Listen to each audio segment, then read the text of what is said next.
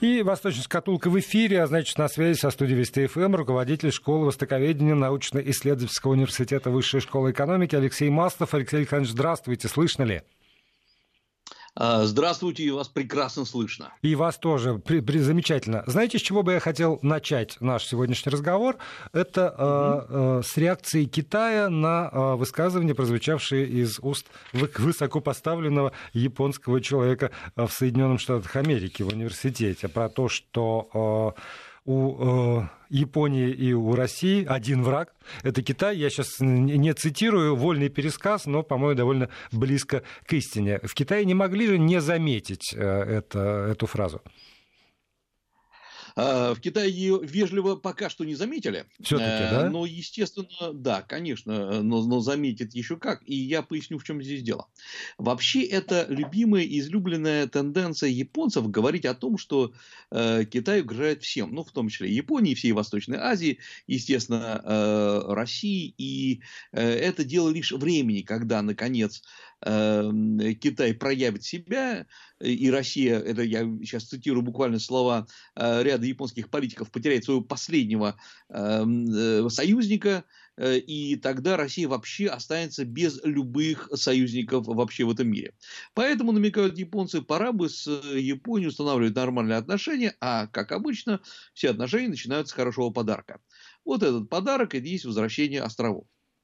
Э, я сегодня смотрел, поскольку я тут мне смотреть сейчас не только удобно, но и близко, и я беседовал с э, китайскими э, политологами, все, конечно, всех, ну, давайте честно скажем, трясет от японских заявлений, потому что для китайцев, э, для, для китайцев такие японские заявления, американские заявления э, о том, что Китай является главным врагом Азии, ну, являются просто нож в горло. И, эм, эм, на мой взгляд, конечно, это просто пытается дестабилизировать ситуацию между Россией и Китаем. А ситуация сейчас довольно интересная или позволите, я переключусь еще на одну вещь, которая сейчас обсуждается.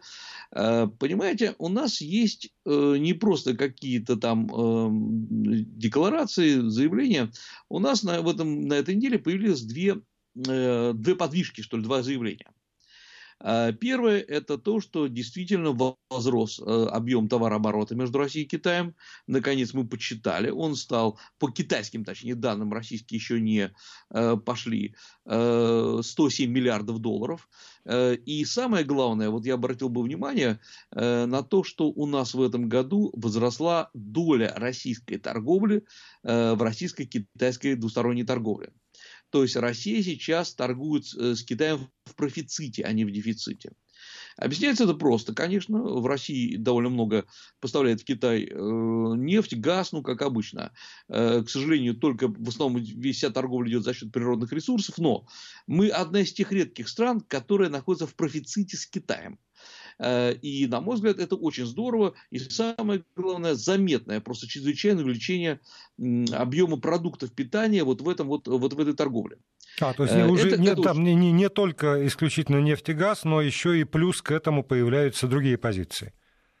Да, и это очень здорово, причем никакие там нитевидные позиции, потому что всегда мы торговали небольшими объемами, там, скажем, мяса с Китаем, но они были абсолютно незаметно и не играли никакой роли. Сейчас вот именно э, рост доли э, торговли э, продуктами питания в общем э, объеме резко увеличился. Он, конечно, не сопоставим и будет, никогда не будет сопоставим с э, торговлей, например, э, нефтью и газом, но тем не менее это очень здорово, это, это действительно подвижка, и Россия потихонечку полигонечку прорывается на китайский рынок, и главное, чтобы сейчас мы не, не, вот, не сбили этот настрой. Это хорошее, это хорошее Простите, я, я, я уточню только, э, можно ли напрямую увязать вот рост поставок из России продуктов питания в Поднебесную с теми э, сложными отношениями, назовем так, которые сложились у Поднебесной с Соединенными Штатами Америки, и там вот плюс-минус эта война э, пошлин позволила нам туда прорваться? А, я бы, честно говоря, просто напрямую бы связал, потому что заметный рост был как раз э, начался у нас Э, середины года, то есть тогда, когда США объявили настоящую торговую войну Китаю, когда стало понятно, что у Китая, Китай настолько завязан с, э, с внешней торговлей, в том числе и в торговле США, что, честно говоря, у Китая свои продукты питания, многие другие продукты брать просто неоткуда, то есть Китай их не производит. И э, вот эти все многочисленные российские предложения начали постепенно срабатывать, как такие вот мины замедленного действия, начали хлопать э, и э, начались, э, возросли поставки, например, Э, прежде всего, это муки, изделия из муки, это сахар, это э, поставки э, подсолнечного и растительного масла, небольшой объем мяса. Вообще, в принципе, конечно, все сейчас говорят, ну, там они составляют какие-то доли процента, точнее, несколько процентов от общей торговли. Разве это серьезно? Нет, с точки зрения денег это не очень серьезно. Но с точки зрения того, что российские производители малого и среднего уровня начали торговать с Китаем, а не только гигантские наши корпорации развивают отношения с Китаем, Китаем. Ну, на мой взгляд, это очень и очень хороший признак. Более того, это... для, этих, для этих производителей деньги как раз серьезные. Да, да конечно, конечно. И самое главное, э, вот здесь, на мой взгляд, наконец сработало то, что должно было сработать. Ведь мы же хорошо знаем, что малый и средний бизнес – это ребята очень конкретные. Они не любят читать сложные концепции, они не любят рассуждать о там, разворотах на восток, э, о э, каких там векторах экономики. Им нужна четко, хорошо продуманная операция. И главная проблема заключалась в том, и мы об этом с вами много раз говорили, да. что э, да, российский малый и средний бизнес просто не умеет торговать с Китаем. Но вот они начали обучаться. Э, там э, очень много моих коллег, я там в том числе, ездили там по России, объясняли людям буквально на пальцах, как заходить в Китай, что нужно делать, что не нужно, какие заключаются сделки, как проходят переговоры, где есть опасности. И вот, вероятно, вот этот кумулятивный эффект начал срабатывать. И э, я смотрю, как масса э, небольших предприятий выходит на Китай и просто четко следует продуманной схеме. Так что я думаю, это то, что было упущено в начале. Обучение, обучение, обучение этих людей. Вот тоже мы много раз об этом говорили. Э, мы все время страдаем какими-то глобальными концепциями, вместо того, чтобы опускаться на уровень вот, этих вот, вот этого реального бизнеса. А, это есть еще один момент, который, на мой взгляд, тоже имеет смысл отметить на этой неделе, о чем пишет и э, китайская пресса, это о несостоявшемся.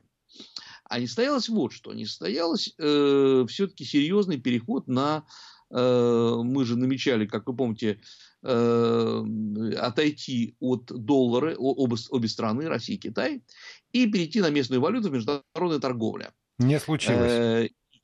Не, не случилось, не случилось, потому что э, я напомню, что в ноябре еще министр финансов России э, Силанов э, заявлял, что Москва и Пекин вот-вот финализируют меморандум по регулированию двусторонней торговли в рублях и юанях э, что вообще должно было просто перевести всю торговлю на юань-рубль, по сути дела на юань. Э, Россия э, должна была активизировать пользование э, кредитной китайской системой кредитной карты и системой платежей UnionPay. Сегодня уже многие банки с ней работают, российские, но это должно было стать, в общем, еще, еще одной системой вместе с Visa, вместе с MasterCard. Вот. Но оказалось, что пока что мы не готовы должны были вот в январе все это дело стартовать, но это не стартануло, потому что оказалось, что не так все просто. И самое главное, опять-таки, здесь начинает диктовать свою волю, если можно так сказать, э, малый и средний бизнес, который пока не понимает, зачем ему нужно в его э, банках, в его авуарах так много юаней. Доллары, понятно, куда можно направлять. Вот, поэтому, и Китай довольно серьезно озабочен этим. Простите, а, а, что... вот, а Китай понимает, зачем мы рубли? Э, я думаю, что Китай хочет меньше всего, э, он думает о рублях и больше всего пытается скинуть юани в российскую экономику. То есть Китаю, с одной стороны, выгодно, но опять-таки Китай разный. В том плане, что есть Китай э, высшего уровня, а есть Китай тех же самых малых и средних производителей, которые говорят, слушайте, ну, вы играетесь в свою политику. Вот я буквально э, на днях беседовал с группой китайского бизнеса э, в городе Сиане, это старая столица Китая, э, провинция, столица провинции Шанси ныне, который говорит, слушайте, вы вот играете в какие-то сложные политические игры, у нас же многосторонняя торговля. Мы что-то продаем в Россию. Из России берем доллары. Эти доллары вкладываем в американскую экономику. Или вкладываем их в Малайзию. То есть это, нам же надо куда-то все это девать. Если мы получим, например, рубли из России, вот что мы с ними будем делать? Вкладывать в Россию. И вот оказывается, что... Э, а вот это как раз самый большой, на мой взгляд, вопрос, который сегодня задается, эм, вот, на который я хочу ответить вот с китайской точки зрения, чтобы было понятно, как Китай рассуждает. А, история произошла следующая. 9 января вот этого года, я напомню, что в Китае 9 января это вполне рабочий день, и в Китае никто не э, отдыхает, э, Госсовет КНР э, принимает решение об увеличении льготов, льгот и преференций для малого и среднего бизнеса. И вот теперь я просто перечислю буквально так кратенько, что, э, какие льготы введены, а вы сами ответьте на вопрос. Будут ли после этих льгот китайские предприниматели вкладывать именно в Россию? Ну, во-первых, э, начнем с самых простых вещей. Это вот представьте, чтобы у нас такое в России было.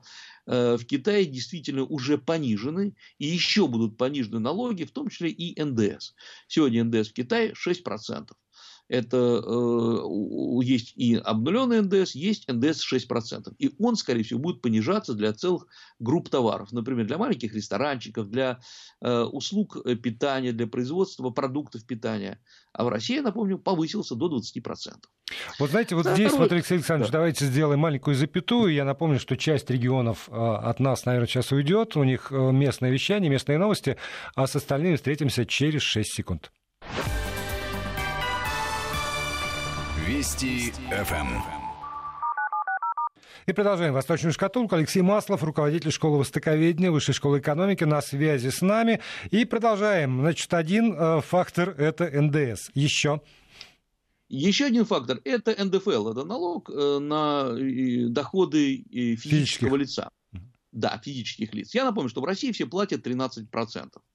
Э, если, например, даже у нас э, приезжает иностранец, китаец, предположим, и э, является российским налогоплательщиком, то есть проводит в России больше 180 дней в году, то он будет платить 13%. Мы гордимся этим и считаем, что это очень здорово. Да, и действительно, это, конечно, значили ниже, чем в Европе. И почему-то нам кажется, что это вот ниже уже не бывает. На самом деле, вот как в Китае сейчас. В Китае есть налогонеоблагаемый минимум, то есть который вообще не облагается налогами для дохода физического лица, это 5 тысяч юаней, что на наши деньги составляет 49 тысяч рублей в месяц. Э, то есть, если вы получаете зарплату или прибыль до 49 тысяч рублей в месяц, вы э, налогов вообще никаких не платите. Но и это еще не все.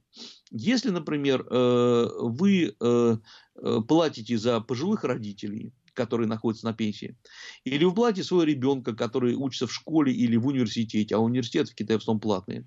Вот эти деньги, вот эти суммы вычитаются из ваших доходов. И вот, предположим, у вас осталось э, 5 тысяч юаней уже после того, как у вас все вычли. И тогда вы все равно не платите. Может быть, вы даже получаете 10 тысяч юаней, 5 тысяч из них уходит на родителей и на детей, а, а с оставшихся вы все равно ничего не платите, потому что ниже налогооблагаемого минимума. Вот вам еще э, почему в Китае в этом плане жить хорошо. А есть еще и э, самое главное, и это, я думаю, что многие наши предприятия будут поражены. Если у вас э, в год, если у вас предприятие, и у этого предприятия в год э, доход, я сейчас в долларах скажу в США, чтобы было просто людям понятнее, э, Э, меньше 45 миллионов долларов, миллионов долларов, то э, вы платите 50% от налогов, потому что вы считаетесь малым предприятием. И, э, а так, чтобы сейчас совсем запустить экономику, уже после того, как 50% вам долой, вы еще из этих 50% у вас еще и 20% вычет. То есть раньше это было до 20 тысяч долларов люди, 20 миллионов, могли вот такие, под такие льготы попадать, сейчас до 45 миллионов. И вот после всех этих льгот, после э, того, как э, государство китайское всячески стимулирует внутренний рынок, вот теперь подумайте, зачем Китаю идти в на не очень понятный, очень рискованный российский рынок? Вот это главный вопрос. 嗯 тут, тут как, я должен что-то такое руками сделать, но мы на радио, поэтому я руками да. сделал, но зри, слушатели этого не, не увидели. Поэтому я сменю тему. Ну, так, ну, так, чтобы ну, прийти в себя прежде всего и вернуться к привычным макро-проблемам, что называется, которые касаются китайско-американских консультаций по э, торговым вопросам. Как известно, соглашение было, и там 90 дней мы должны э, договориться до чего-нибудь. И тут вдруг я читаю про то, что переговоры э, устранимы, ну, то есть противоречия устранимы только путем переговоров, которые будут перенесены на площадку Всемирной торговой организации из двустороннего формата. Об этом там об, об этом сообщают э, в Китае. Э, на ваш взгляд, э, вот это о чем может свидетельствовать? О том, что они заходят в тупик или о том, что напротив все замечательно хорошо и не надо уже ломать копья, а по правилам ВТО можно все решить?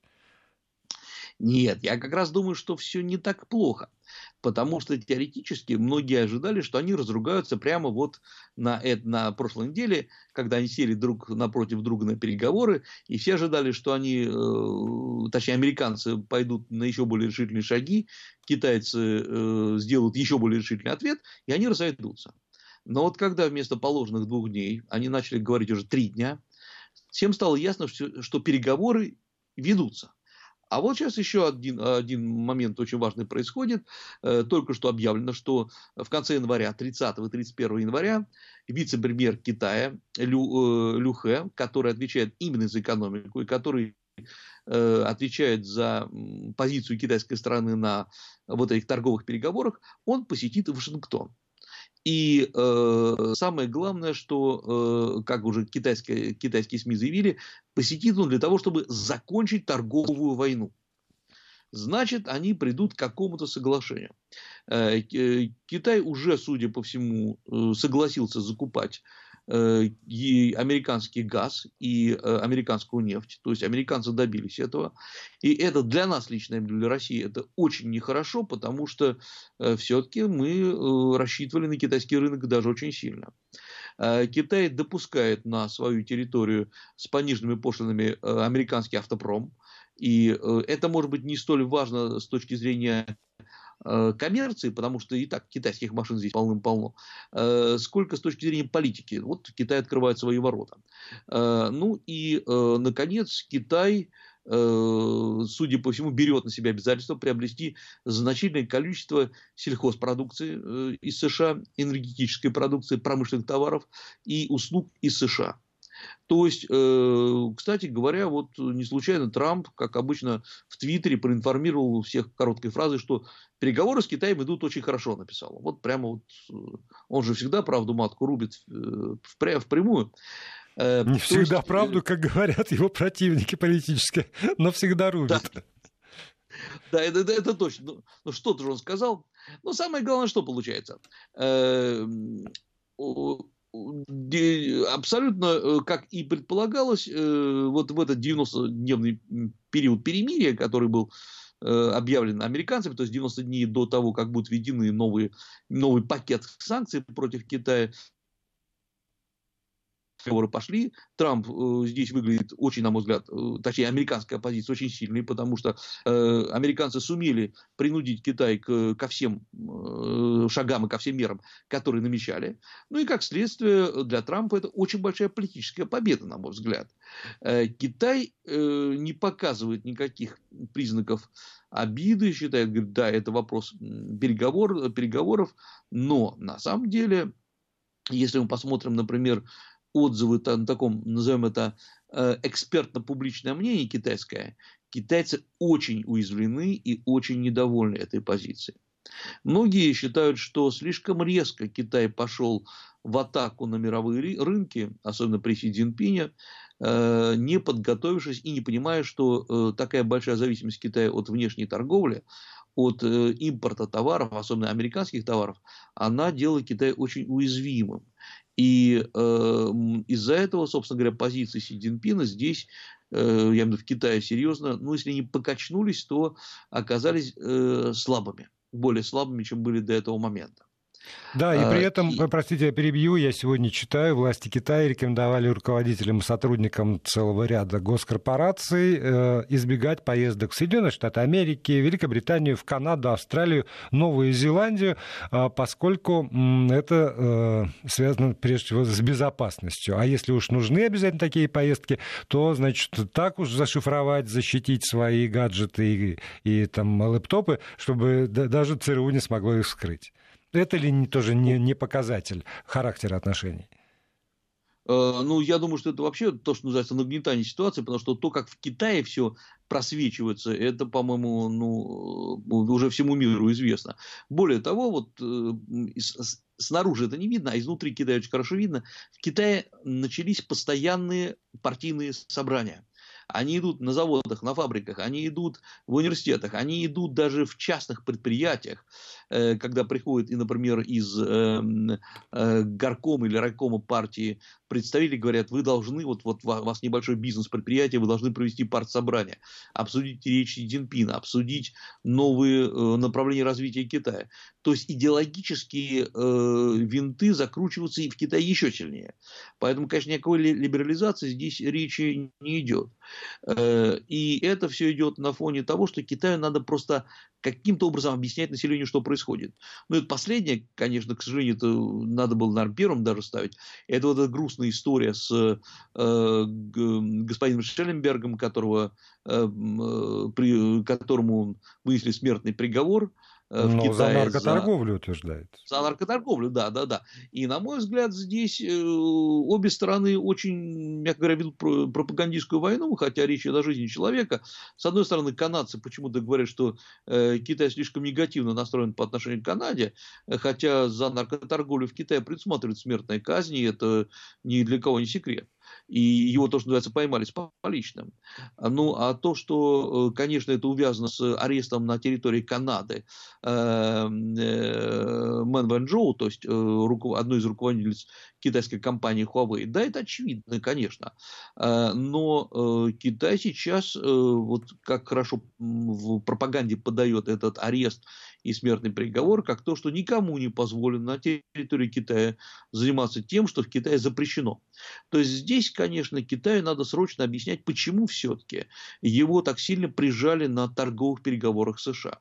Вот я думаю, что вообще в Китае идеологическая машина сейчас будет играть большую роль, чем экономическая. И это для экономики в целом не очень хорошо, потому что мы видим, несмотря на многие заявления, постепенное продолжение замедления э, роста китайского ВВП, э, особенно даже в январе. Помню, что в январе китайский, Китай это рабочий месяц. Так что теперь посмотрим, как китайцы скоро уйдут опять на э, Новый год. Начинается с 4 на 5 февраля китайский Новый год, Чхунзе, праздник весны. Мы о нем еще подробно поговорим в следующей передаче.